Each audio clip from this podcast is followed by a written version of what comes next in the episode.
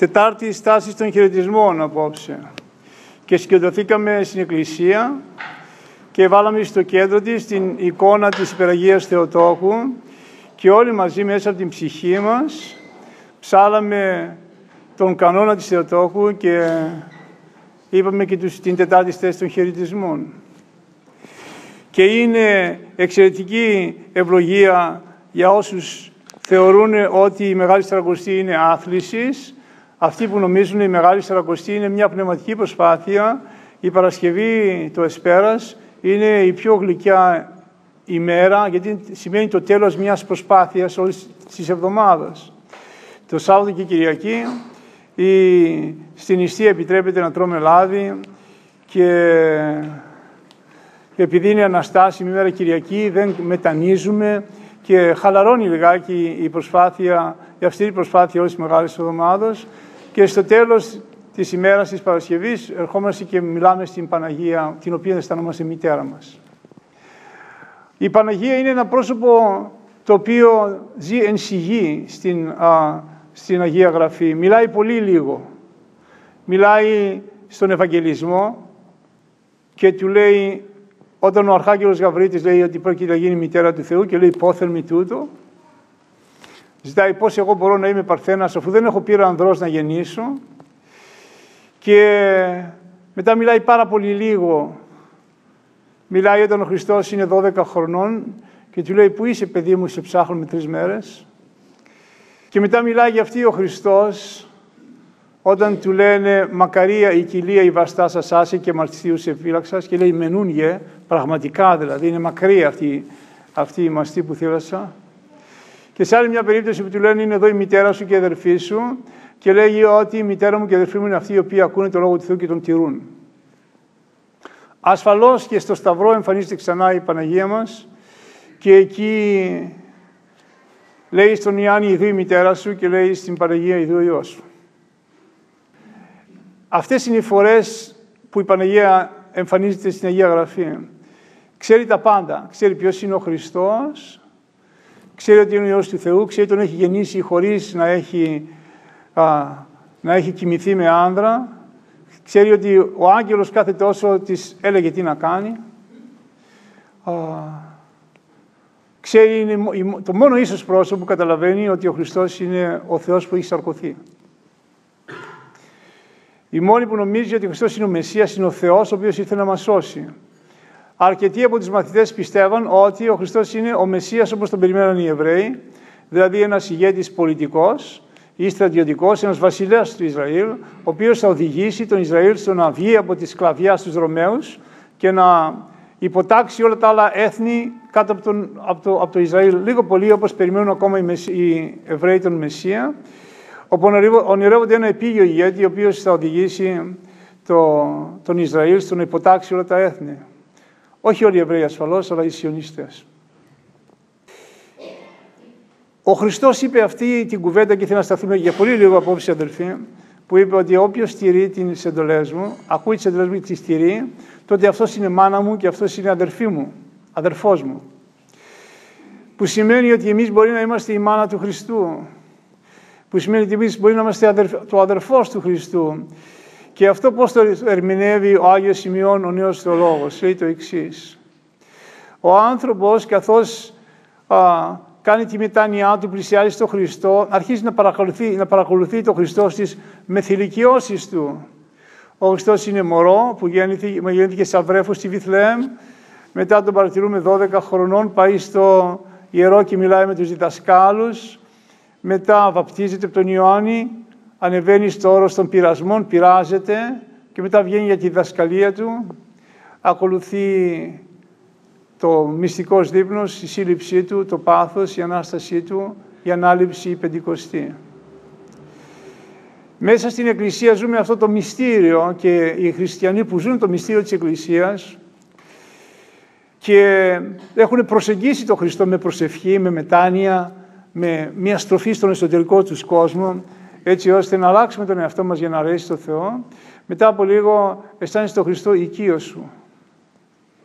Λέει το Άγιο Ευαγγέλιο ότι αρχή σοφίας φόβος Θεού, ότι τότε αρχίζει να γίνεσαι ο σοφός όταν σέβεσαι το Θεό. Αλλά η κατάληξη αυτού είναι ότι α, η αγάπη του Θεού έξω βάζει, η τελή αγάπη έξω βάζει το φόβο.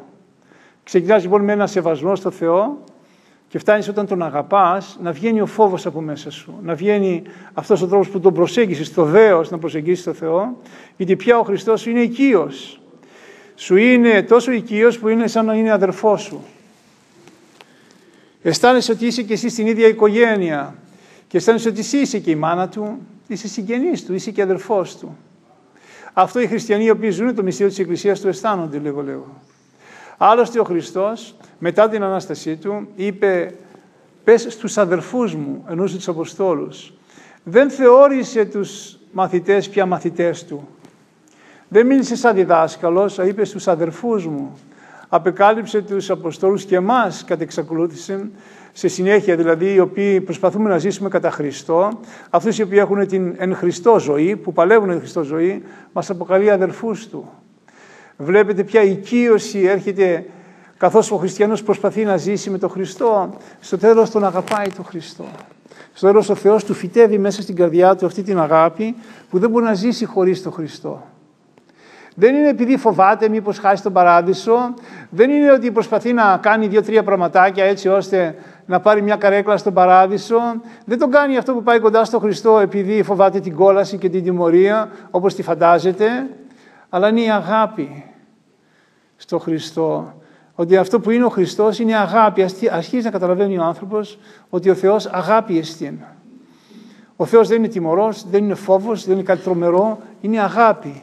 Όσο λοιπόν πας κοντά του, όσο προχωράς στα πνευματικά, όσο κάνεις τη μετάνοιά σου, όσο προσπαθείς να είσαι συνεπής απέναντι στον εαυτό σου και να ζεις την Χριστό ζωή, μετά έχεις μια οικείωση με τον Χριστό.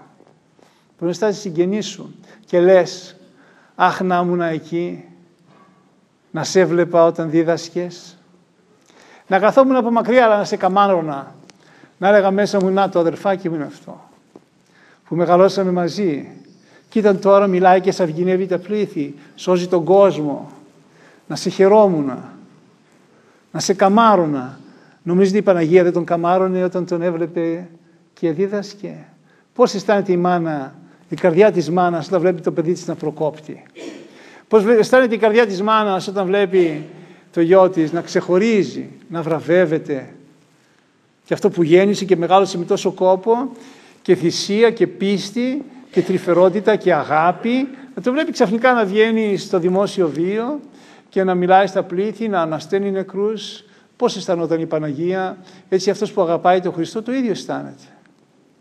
Το Χριστό πια δεν το φοβάσαι, το Χριστό τον καμαρώνεις. Σου είναι οικείος. Ζηλεύεις λιγάκι αυτούς που ζήσανε μαζί. Και ο Χριστός το είπε κάποια στιγμή, μακάρι είστε εσείς που είστε εδώ και τα βλέπετε όλα, γιατί όλοι εμείς οι άλλοι θα θέλαμε τόσο πολύ να είμαστε εκεί. Να ακούσουμε πώς είναι η λαλιά του. Να δούμε πώς ήταν οι κινήσεις του. Πώς περπάταγε, πώς στεκόταν, χαμογελούσε άραγε. Είχε μια γλυκία φωνή. Ο άνθρωπος ο οποίος πάει κοντά στον Χριστό μετά τον σκέφτεται έτσι. Και τον έχει σαν πολύ οικείο του, σαν συγγενή του, σαν αδερφό του. Αισθάνεται λίγο πολύ σαν τη μάνα του. Γι' αυτό και είπε ο Χριστός, άμα τηρείτε τις εντολές μου, προσπαθείτε να ζήσετε, να ζήσετε την εν Χριστώ ζωή, τότε είστε, μανα, είστε μανάδες μου και αδέρφια μου. Έτσι να αισθανθούμε και εμείς στη σχέση μας με τον Θεό, αδέρφια, ότι καθώς προχωρούμε δειλά-δειλά μετά από πεσήματα και σηκώματα και ε, τον ακολουθούμε σε αυτή τη ζωή και κοιτάμε να ζήσουμε για Αυτόν και μόνο για Αυτόν, επειδή θέλουμε να ζήσουμε και με Αυτόν, μετά αισθανόμαστε αυτή την οικείωση που δίνει ο Θεός σε αυτούς που τον αγαπούν. Γι' αυτό, σε αυτή τη φάση της Μεγάλης Σαρακοστής, προτρέπω την αγάπη σας να συνεχίσετε την πνευματική σας προσπάθεια. Να μην τα παρατήσετε, όχι μόνο στην νηστεία, αλλά και στο να κρίνετε τον εαυτό σας και να, και να προσπαθείτε όλα τα πάθη που έχει η ψυχή μας να τα δουλεύουμε, να τα υπερνικήσουμε έτσι ώστε η καρδιά μας να ευχαριστεί τον Κύριο και να σταθούμε αυτή την οικειότητα, η οποία βέβαια ολοκληρώνεται στον Παράδεισο, αλλά επιτρέπει ο Θεός σε αυτούς που στα αλήθεια τον αναζητούν, στα αλήθεια τον αγαπούν, να αισθανθούν πώς είναι ο Παράδεισος από αυτή τη ζωή. σου δίνει αυτό το συναίσθημα και μετά γι' αυτό ζεις. Δεν θέλεις ούτε λεφτά, ούτε διασκεδάσεις. Είναι κάτι που δεν αγοράζεται με λεφτά. Και είναι μια χαρά πνευματική που ξεπερνάει κάθε χαρά, κάθε χάχανο, κάθε ξέσπασμα. Εύχομαι στο Θεό εμάς τους ταπεινούς και αμαρτωλούς που τον προσεγγίζουμε με άδολη καρδιά και όσο μπορούμε προσπαθούμε να ζήσουμε το θέλημά του, να μας επιτρέψει να τον δούμε λιγάκι πιο κοντά και να αισθανθεί η καρδιά μας την παρουσία του και να αισθανθούμε οικείο και αγαπημένο στη ζωή μας και με αυτόν τον τρόπο να πορευτούμε μέχρι να ενωθούμε μαζί του για πάντα.